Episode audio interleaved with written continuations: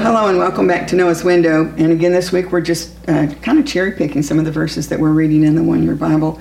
And as Mark mentioned yesterday, we're still in the book of Deuteronomy. Mm-hmm. And Deuteronomy, you may remember, is Moses uh, talking to the new generation that's about to go into the land. And the theme of Deuteronomy is remember, remember, remember. This is the Mary Alice version of the theme. No, that's true. don't forget, don't forget, yeah. don't forget. And teach your children. And we yeah. see that repeated a lot. We're going to talk about that maybe tomorrow. But in uh, Deuteronomy chapter 29, as um, Moses is beginning to wind down his talk here, mm-hmm. and he's kind of going, he's he's gone into the specifics again. Now he's going back to the basics, and he's kind of basically saying you need to listen to God and obey Him and, and love Him, and, and um, but he talks about those who rebel against yeah. what the instructions. And so in um, chapter 29, verse 19, Moses says, "Those who hear the warnings of this curse, that's that God isn't going to bless you. In fact, you'll be under a curse if you."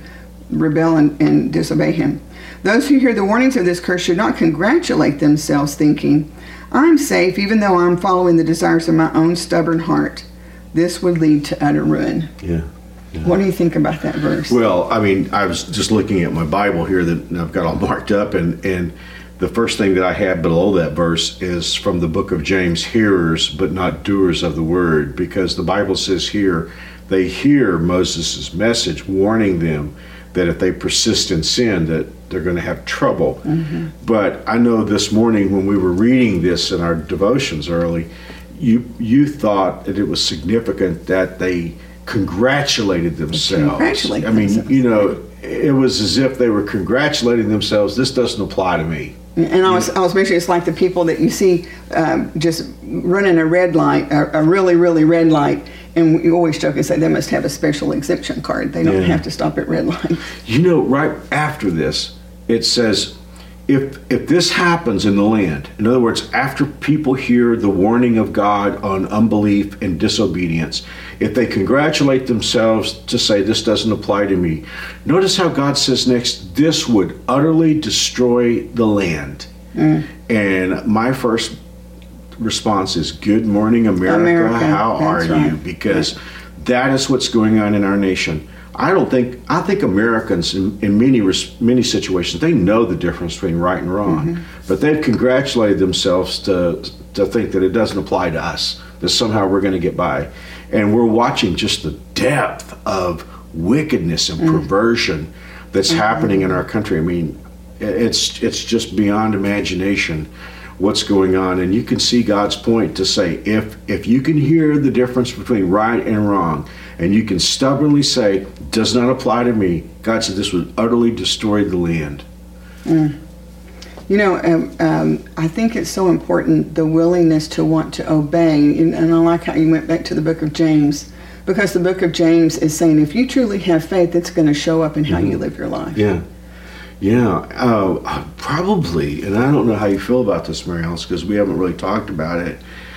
I mean, there, there are some chilling things in the Bible, and I just think this is maybe one of the most chilling statements that's in the Bible.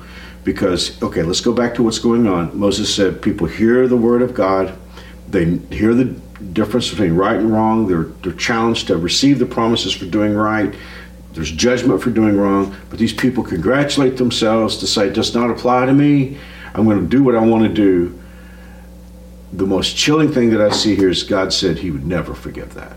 Mm. He would never forgive that. I mean, I really believe there's a distinction between a person who does wrong, and we all do wrong, but we, we know it's wrong, and, and we understand that we're running from God at seasons in our life, but we, we still we still know that God's word applies to us. You know, you know? It, it, and, and He will forgive that. But here, here's this person that's just presuming, well, hey, I'm going to do wrong. I don't care what God thinks about it. You know, God is a God of love. He's going to be fine. And God said He would never forgive that. I think it has to do clearly with understanding clearly what God's will is and disregarding it. And I and I look at this cur- current culture, the current Christian culture, and I keep trying to figure out. I keep trying to figure out where did they take a wrong turn.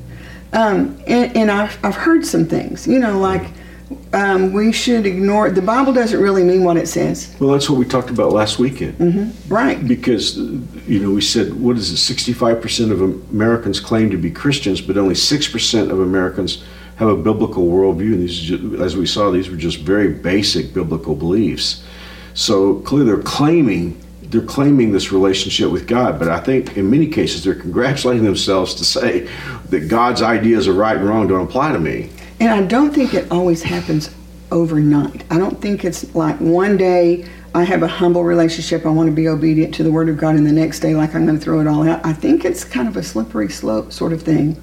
Yeah. You know, just in the last 20 years, say, with us and our relationships with some Christians who've really just gone off the rails. Yeah. Um, the conversation started with, well, you don't really have to do that, or you don't really need to do that, or God doesn't really care about that, or and, and almost always it goes to hyper Calvinism. But I know we don't have time to talk about that this morning. right, yeah. But there's a connection with um, Well, but there's a reason for that. I mean, for anyone that that term hyper Calvinism is is a problem. I'm, I'm, this is painting with a broad brush, but the idea is that God has predicted, God has already uh, determined everything that's going to happen. and He actually causes us to do everything we do. We have and no so, will. Yeah, the, the the reason why it's popular for people that are off the rails is they they don't have to feel the responsibility Right, of our free God's will and our choices. Yeah, That's right. Because that's God why it's just a natural. It's just a natural uh, diversion to go. That, to that goes back to the running the red line. You know, um, God gave them a pass for all this. Yeah, right, And, and in fact, God told them to run that red light. Yeah. Know, but anyway, that's another discussion. Yeah, and of course, I mean, the hyper Calvinists will never claim that that's what they do, but they can't. if you pin them down, they have well, to. what I'm just saying, it's just a natural. It's a natural progression. lo- it- you know? yeah, yeah. It's just natural logic. when, when you get if, if you get into the fine print of what they teach, if A equals B and B equals C, That's then right. A equals C. That's right. So, and I think one of the key words in this passage too is stubborn because stubborn indicates a willful determination to disobey. That's what I saw so clearly when I was preparing for the message for last week. Was I saw that this comes down to a heart issue, and it's it's just what the Bible says. The Bible says in Romans ten nine, which is the quintessential verse about how to be saved. You know, if you will confess with your mouth and believe in your heart that God has has raised him from the dead, you will be saved. But it's still a matter of the heart. And the next verse says it's with the heart that people believe unto righteousness. Righteousness. Yeah. Mm-hmm. Well, good. Well, we don't want to be the people that congratulate themselves for being rebellious. I hope that's not the case with you today. And I know all of us are in conversations with people who are really confused on some of these issues, and we want to just continue to stand for the truth. Yeah, I mean, we're all going to do wrong, but it's important when we do wrong to admit it and know it And not celebrate it. and not celebrate it. Yeah, Right. whoa, celebrate. That is what's going on in America today. We're celebrating. We're celebrating perversion. wickedness. Yeah, We are. Yeah. We are. Well, on that note, um, we've got more good things to talk about tomorrow, so I hope you join us again tomorrow. But in the meantime, as we close, Mark, would you lead us in a word? Sure. prayer?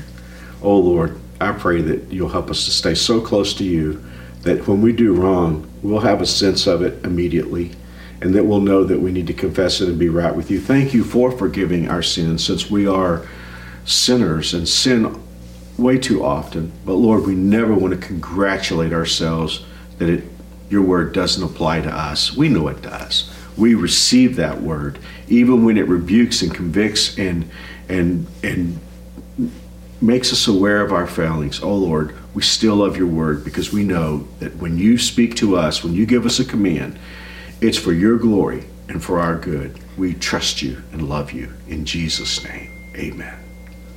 Amen. Well, thank you for joining us today on Noah's Window. I hope you'll be back tomorrow on Wednesday, and we'll look forward to seeing you then. God bless. God bless.